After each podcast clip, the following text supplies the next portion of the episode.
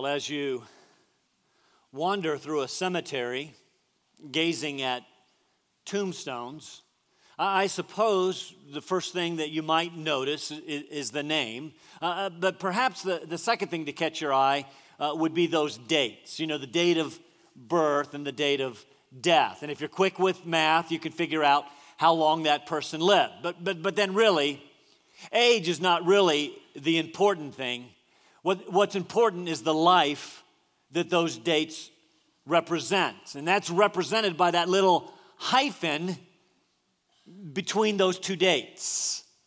So, so, on some tombstones, there is what is called an epitaph, some, some statement that tries to sum up the person's life. Here are some actual epitaphs, and I say they're actual because I got them off the internet, so you know they're true, on, on various tombstones around the country. In a New Mexico cemetery, here lies Johnny Yeast. Pardon me for not rising. They get cornier. In a Pennsylvania cemetery, here lies Jonathan Blake, stepped on the gas instead of the brake. In Nevada, here lays Butch. We planted him raw. He was quick on the trigger, but slow on the draw. This one's one of my favorites. You have to pay attention to this one. In Arizona, here lies Lester Moore. Four slugs from a 44. No less, no more. in Virginia on Margaret, Margaret Daniels' grave. She always said her feet were killing her, but nobody believed her. New York on Harry Smith's tombstone. Looked up an elevator shaft to see if the car was on the way down. It was. Last one from England. Here lies Anna Mann, who lived an old maid but died an old man. Ah, okay.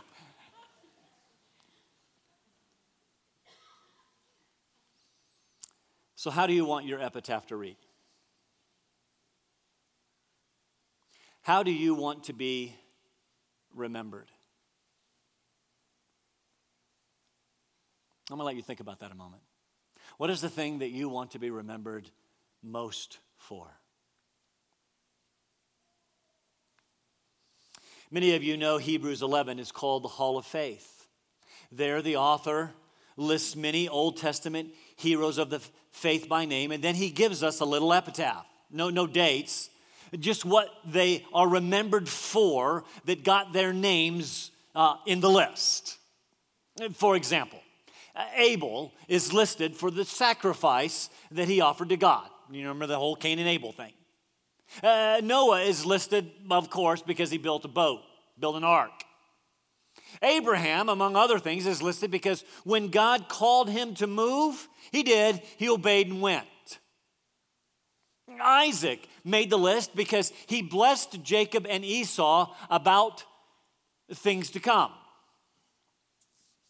Then there's Jacob.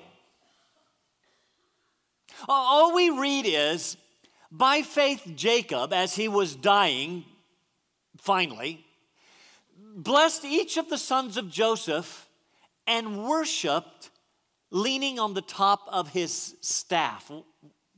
What? And that's kind of interesting. I mean, Jacob blessed Joseph's boys, you know, his own grandsons. That's Genesis 48. That, that's next week. But what is this worshiping while leaning on the top of his staff thing? Kind of obscure. Well, why does that make the list? Is that the way you want to be remembered? Then we read that Joseph made the list, and we go, well, of course. I mean, we've just been studying his life. Uh, what for? Did he make the list because he believed God about the dreams? Uh, no. Oh, because he stayed faithful during his years of enslavement and, and imprisonment in, in Egypt? No. Oh, I know, because he refused Mrs. Potiphar's uh, uh, evil advances. No. Because he faithfully interpreted other people's dreams. No. Oh, because even though he married that Egyptian, I got it, because he married that Egyptian priest lady or the daughter, he, he still gave his boys Hebrew names. No. Uh, because he, say, I, he saved all of Egypt from the famine. No.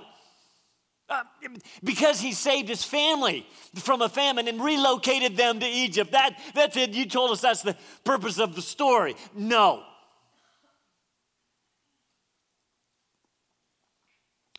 We read, by faith, Joseph, when he was dying, made mention of the exodus of the sons of Israel and gave orders concerning his bones. What? I mean, that's all you got?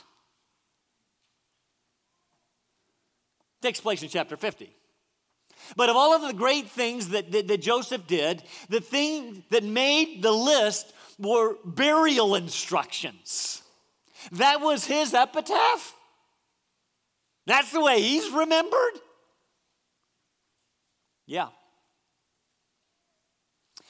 You see, the point is, these two that we've been studying, J- Jacob and Joseph, made the hall of faith because despite their difficult lives, and they were difficult, they remained faithful to the very end. They believed and worshiped God.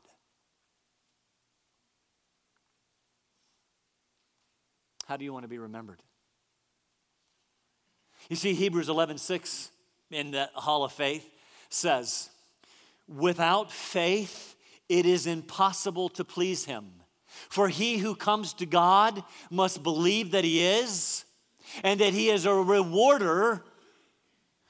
A rewarder, something's coming of those who seek him. No matter how bad things have been, he rewards faith. Something better is coming. So, how do you want your epitaph to read? Uh, what do I want mine to read? He was a faithful husband and loved his wife all his life. Important, but no. Uh, he was a good father and raised six faithful children. Important, but no. He was a great expositor of God's word. N- no. He built a big, pretty new church building. N- no. Well, he, he built a great church. Important, but no.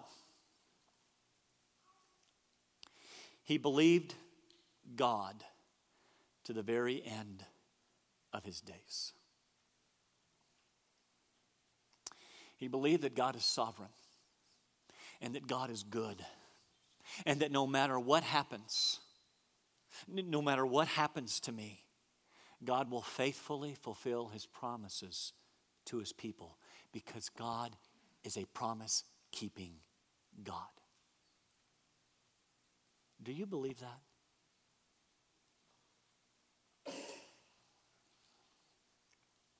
This marks the 11th week in our study of the life of Joseph. We began this journey together to be reminded that God will accomplish His good and glorious purposes in our lives, and that as He is doing that, while things are not always good, all things are always for our good. Meaning, we must,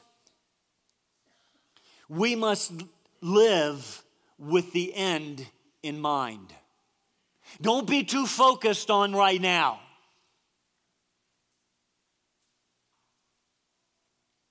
I know the world cries out for you to live for the moment. I, I, I, I know they tell you this is it. I'm here to remind you this is not it. We must live with the end in mind. What do you want your end to be? God's good and glorious purpose in the life of Joseph was, was to move that family from Canaan to Egypt. And it was there that God would make a great nation of them, a nation through which the Word of God and the Son of God would come. But, but getting this, this family to Egypt involved some, some rather significant trials. Joseph, sold into slavery by his own brothers, spent 13 miserable years there, no fault of his own. That was only the beginning. He was separated from his family for 22 years, last two years of which was that severe famine infect, affected the entire then known world. But God was accomplishing his good and glorious purpose, not only for the family, but for all of humankind. We must always keep the end in mind. You see, uh, through all that we've studied over the past few weeks, it, it was to get us to Genesis 46, verse 28. That was last week.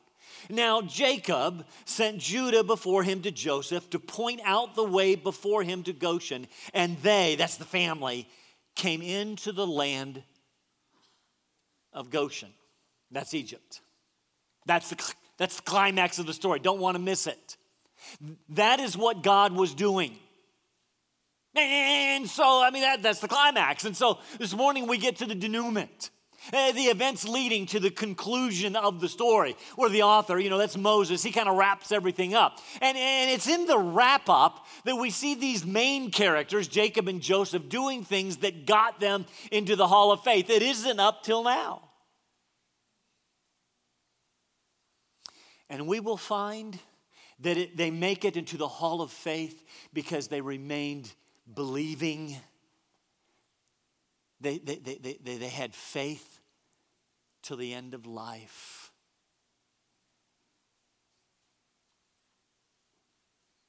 Struggling, doubting. What do you want your epitaph to read?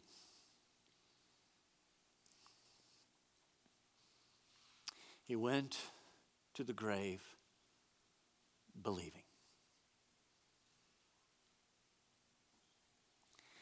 God's purpose in getting them down to Egypt, we know, was to remove them from this pagan Canaan nation, its evil influences, make them a great nation. It would do no good to get to Egypt and be assimilated into that pagan culture. They had to be separate, maintain their religious and, and national identity. So God um, worked to assure that by, by having them settle in Goshen.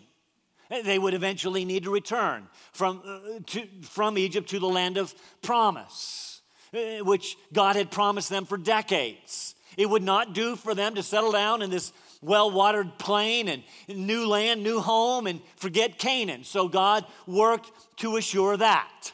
How? He enslaved them, you know, for a few centuries, quite unpleasant. Uh, but, but then he worked to bring about the deliverance. We call that the Exodus. You see, God is always at work, He knows what He's doing. And in this week, we'll see He is even going to work in the life of the family after He gets them to Egypt.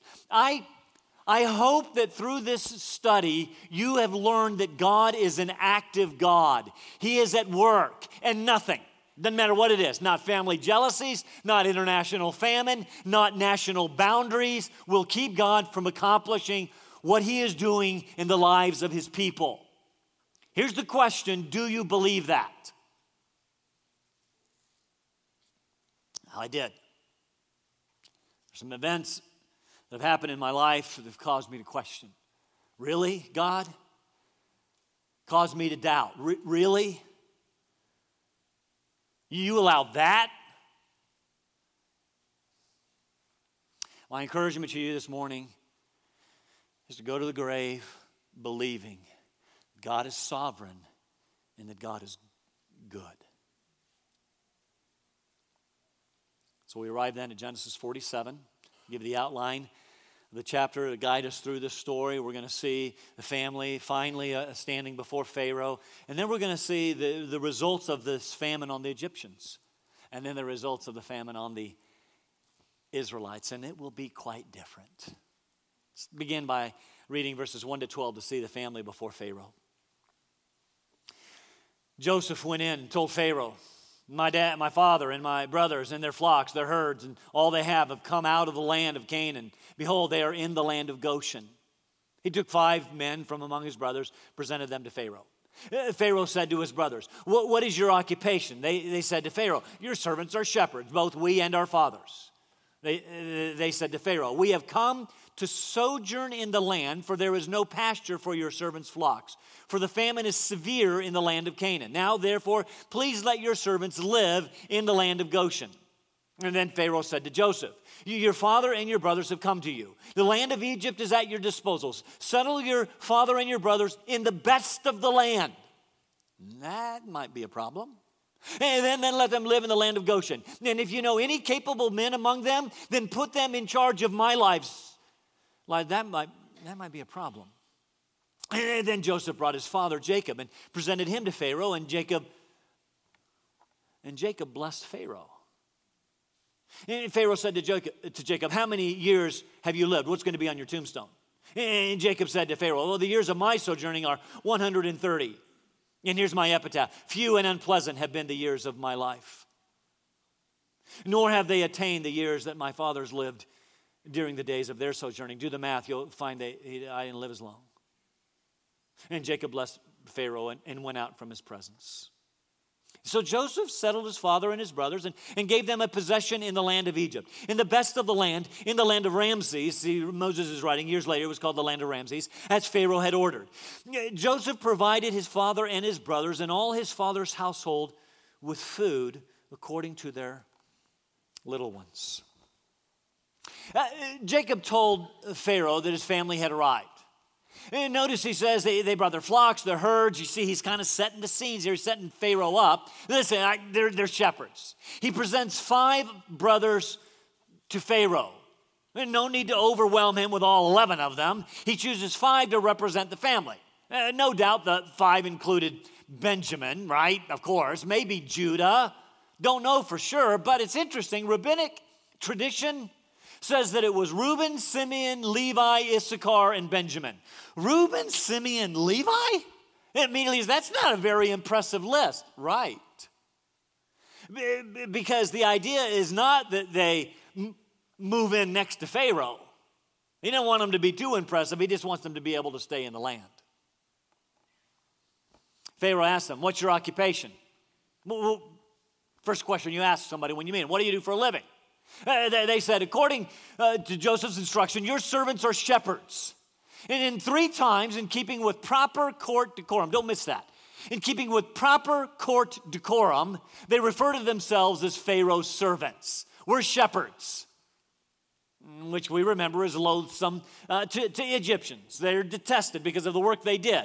Uh, Egyptians were agrarian, uh, they saw shepherds as barbarians. We're shepherds, both we and our fathers. That's our family vocation. We've come to sojourn in the land. Stop right there. That's an interesting word. Sojourn, you see, speaks of a temporary residence. They weren't planning to stay there forever, you only sojourn for a little while. No pasture for your servants' flocks. The famine is severe in Canaan. Please notice this famine that God brought destroyed the livelihood of the covenant family. That's interesting. I thought he took care of his. Ch- well, he is. Now let your servants, or it is again your servants, live in the land of Canaan. Uh, uh I, I mean, in the land of, of Goshen, away from urban centers, away from Egyptian life and culture. It's great for shepherding. It's going to be a great incubator for us to become a great nation.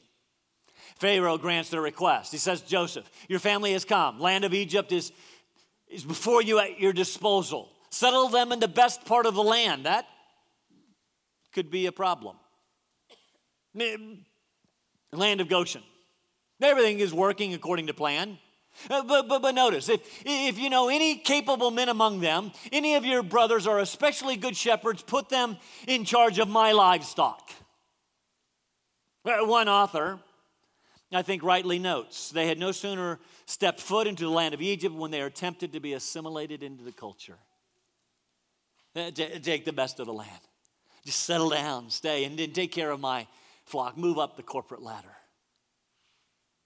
No reference that Joseph put them in charge of Pharaoh's livestock. They were there, but they were to remain separate to maintain their national and religious identity.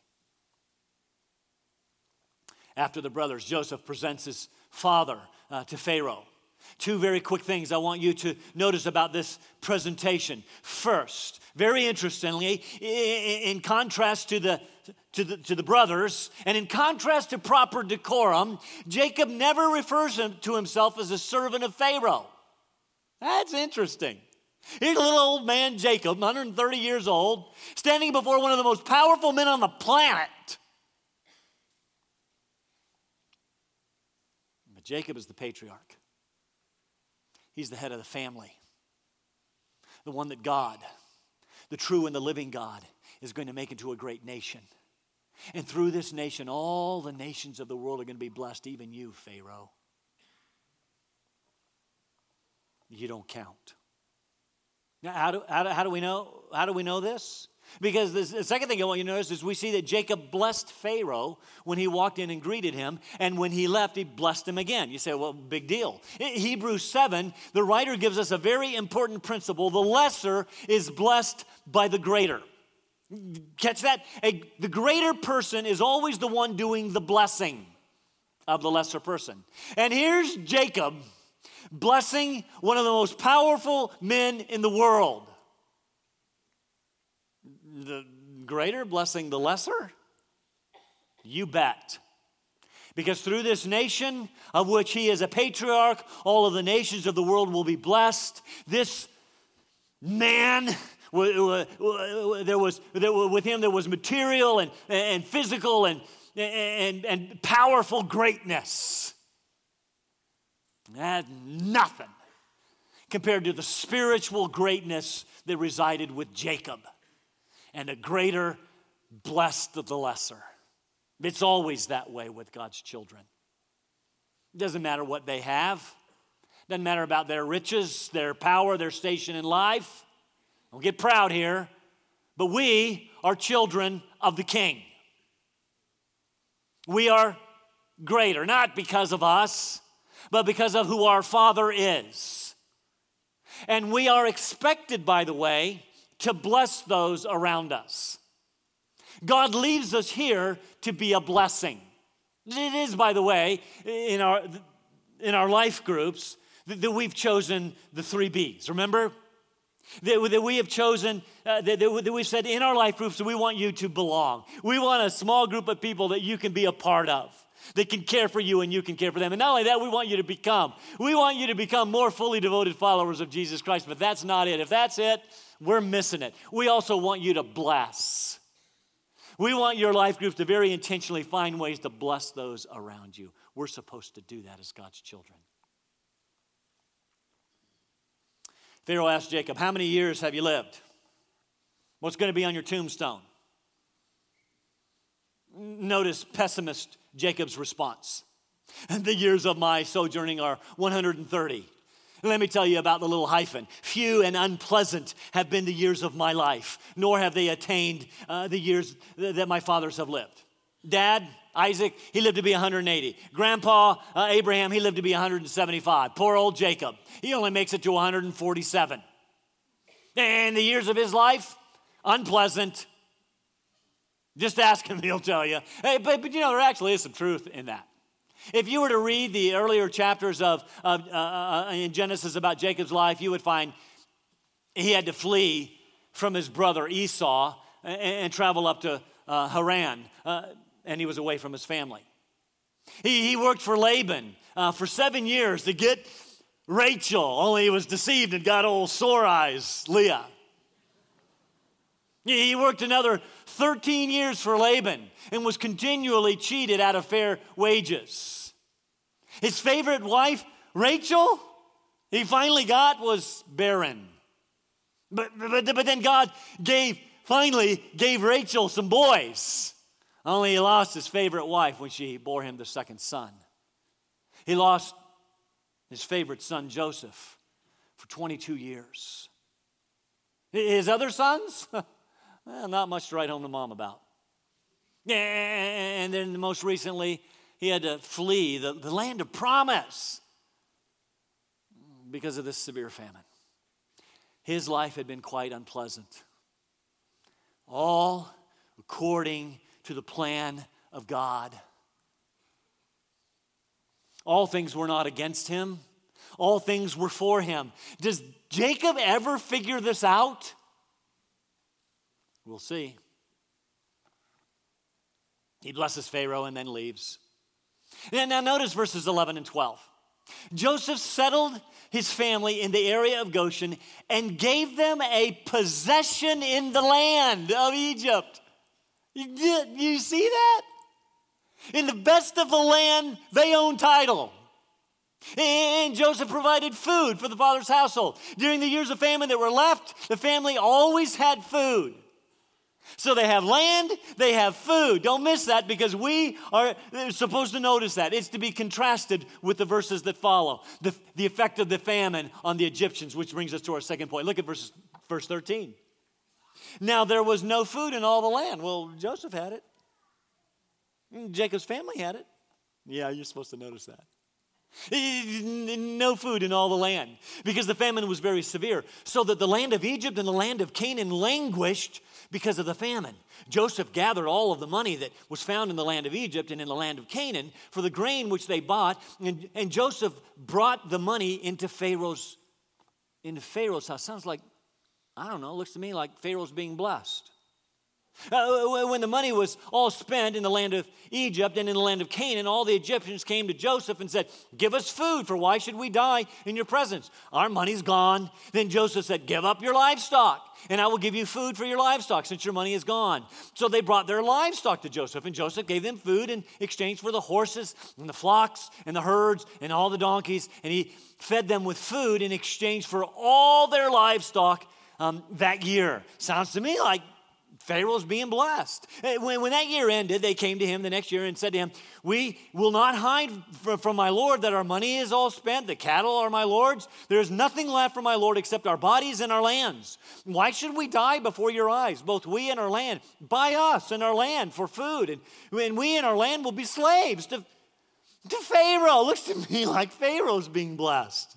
So, so give us seed that we may have that we may live and not die, and the land may not become desolate. So Joseph bought all of the land of Egypt for Pharaoh. And every Egyptian sold his field because the famine was severe upon them. Thus the land became Pharaoh's. And as for the people, he removed them to the cities, one end of Egypt, border to the other. That's just to, to easier to take care of them. Only the land of the priests he did not buy. He's taking care of his in laws. For the priests had an allotment from Pharaoh, and they lived off the allotment which Pharaoh gave them. Therefore, they did not sell their land. And then Joseph said to the people, Behold, I, am a good guy. I, I have today bought you and your land for Pharaoh. Now here is seed for you, and you may sow the land. At the harvest, you shall give a fifth, 20% to Pharaoh, and four fifths shall be your own for seed and field, uh, uh, seed of the field, and for food, and, and for those of your household and your little ones. So they said, You have saved our lives. Let us find favor in the sight of my Lord, and we will be Pharaoh's slaves. Joseph made it a statute concerning the land of Egypt, valid to this day. Remember, Moses is writing later, that Pharaoh should have the fifth. Only the land of the priests did not become Pharaoh's. I want to make just a few comments uh, on these verses. There's only really two points um, that, that we're, supposed, we're supposed to get. First, don't miss it. Jacob walks into Pharaoh and blesses him. And as a result of that blessing, Pharaoh, in the verses that follow, becomes rich and richer and, and richest. And he becomes even more powerful. Pharaoh, you see, blessed the family, the covenant family, by giving them the best of the land. And now God was blessing Pharaoh. Because you see, God told Abraham, the ones that bless you, I'll bless. That's what he was doing. But, but secondly, and more importantly, we're supposed to notice the difference here between the Egyptians and the covenant family, God's people. The famine was severe. The people of Egypt and Canaan, notice that word, they languished because of the famine. The family, they lived fat and happy. As a result, the people, Egypt, uh, bought the stored grain. Joseph gathered the money throughout the land, brought into Pharaoh's house. Money gone. Next year, livestock. Soon, um, that was all gone.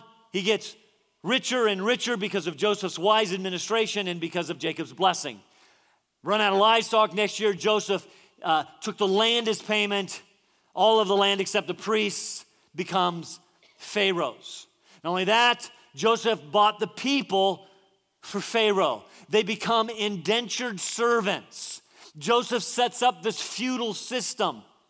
He gave them seed, told them, go plant it. Four fifths of the harvest, keep for yourselves. Only one fifth will be Pharaoh's. People are actually quite happy with the arrangement. Verse 25 You have saved our lives. Let us find favor in the sight of my Lord. We will be Pharaoh's slaves. Please notice, while Egypt was wasting away, God was taking care of his children. Verse 27 says they were, we haven't read that yet, becoming fruitful and numerous. they're supposed to. Egyptians were languishing, Israelites are flourishing. The, the Israelites were giving up their land, the Israelites are gaining land, acquiring property, property, verse 27. Interesting principle. I'll just point it out in the middle of the economic challenges that, that we're facing today. God will take care of his people while the rest of the world may be in a famine. Financial famine, economic famine, no problem for God. He will take care of us. Say, well, really? I didn't say you'd be rich. I didn't say you'd be prosperous. I want to remind you that the Israelites faced severe hardship before they moved to Egypt. And after they move there, they're going to be enslaved and mistreated for centuries, all according to God's plan. God will take care of you all according to plan. Can't you trust Him? So, well, I don't really feel like it. I'm really beginning to question. I'm beginning to doubt. That's, that's the problem.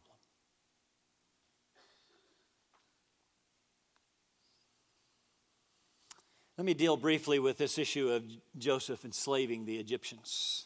I mean, volumes are written on this particular chapter. I mean, Joseph, they say, becomes this despotic dictator.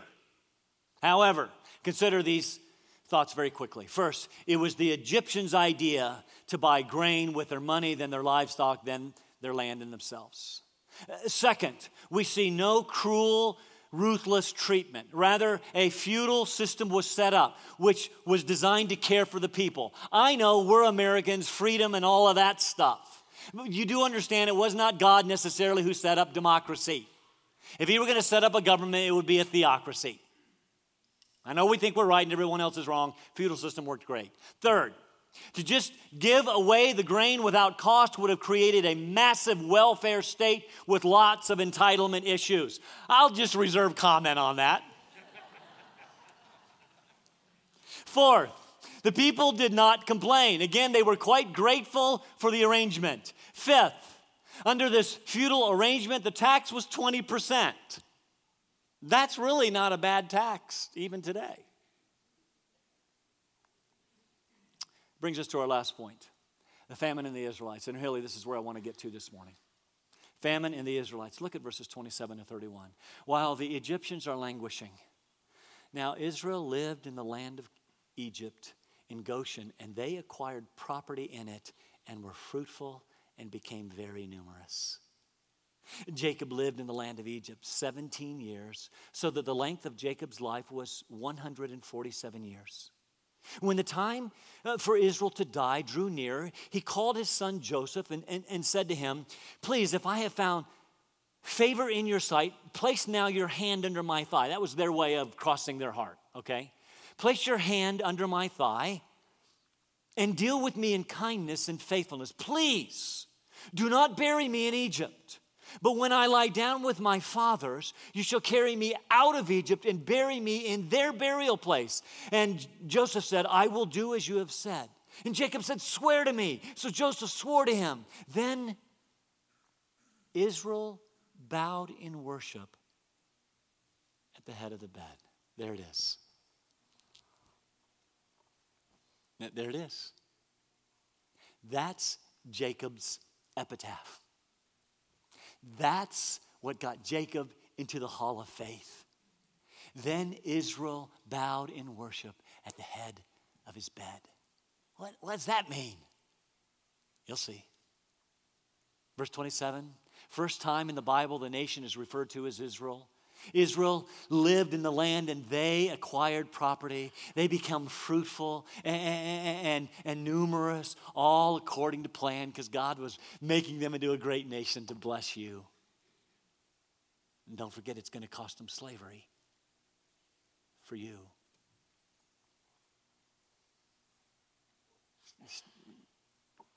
You questioning, you doubting? He did that for you.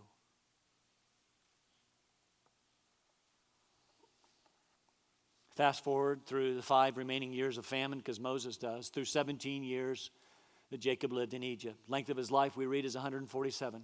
It's now time for him to die, finally. And what does he do? He calls Joseph to his deathbed and said, Please. He's, he's almost pleading. If I have found favor in your sight, please do not bury me in Egypt. When I lie down with my fathers, please carry me out of Egypt and bury me in the family plot. Now, that was, the, that was the only piece of land in the land of promise that they owned to this point. It's The cave of Machpelah. It was here that Abraham and Sarah and Isaac and Rebekah and Leah um, were buried. He says, That's where I want to be buried. Here's the big question why? But why? Because Egypt, Jacob says, is not my home. Uh, I am not in the land of promise. Jacob is saying, God made some promises to grandpa. God made some promises to, to dad. God made some promises to me. And I believe that God is going to keep those promises. Bury me where I belong, the land that God promised to me. Joseph swore to him that he would. And Israel, notice, not pessimistic, unbelieving Jacob, Israel bowed his head in worship. And he believed God to the end of his life, even though life had been unpleasant, even though things were not good. He finally seems to figure out that all things were not against him, all things were for him. And he worshiped.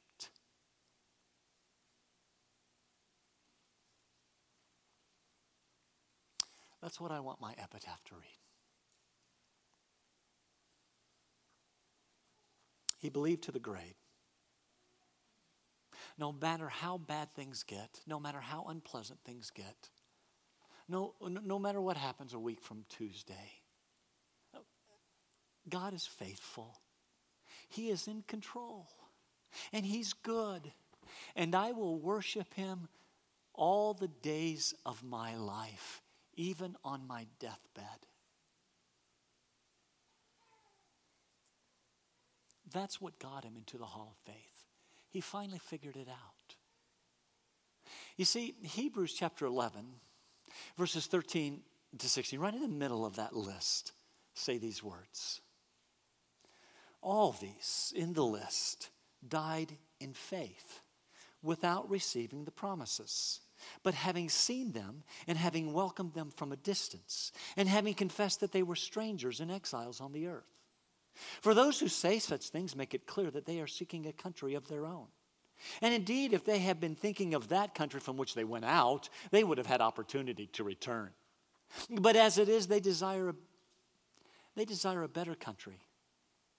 That is a heavenly one. Therefore, God is not ashamed to be called their God for he has prepared a city for them. Do you believe that? That's who I want to be. I want to live by faith and I want to die by faith. Faith is being sure of what we hope for and certain of what we do not see. If Jesus does not come back in my life, no matter how good or how bad life is, I want to go to my deathbed believing the promises of God that He is God, that He is good, that He is sovereign, and that He has prepared a city for me. Do you believe that? Let's stand for prayer.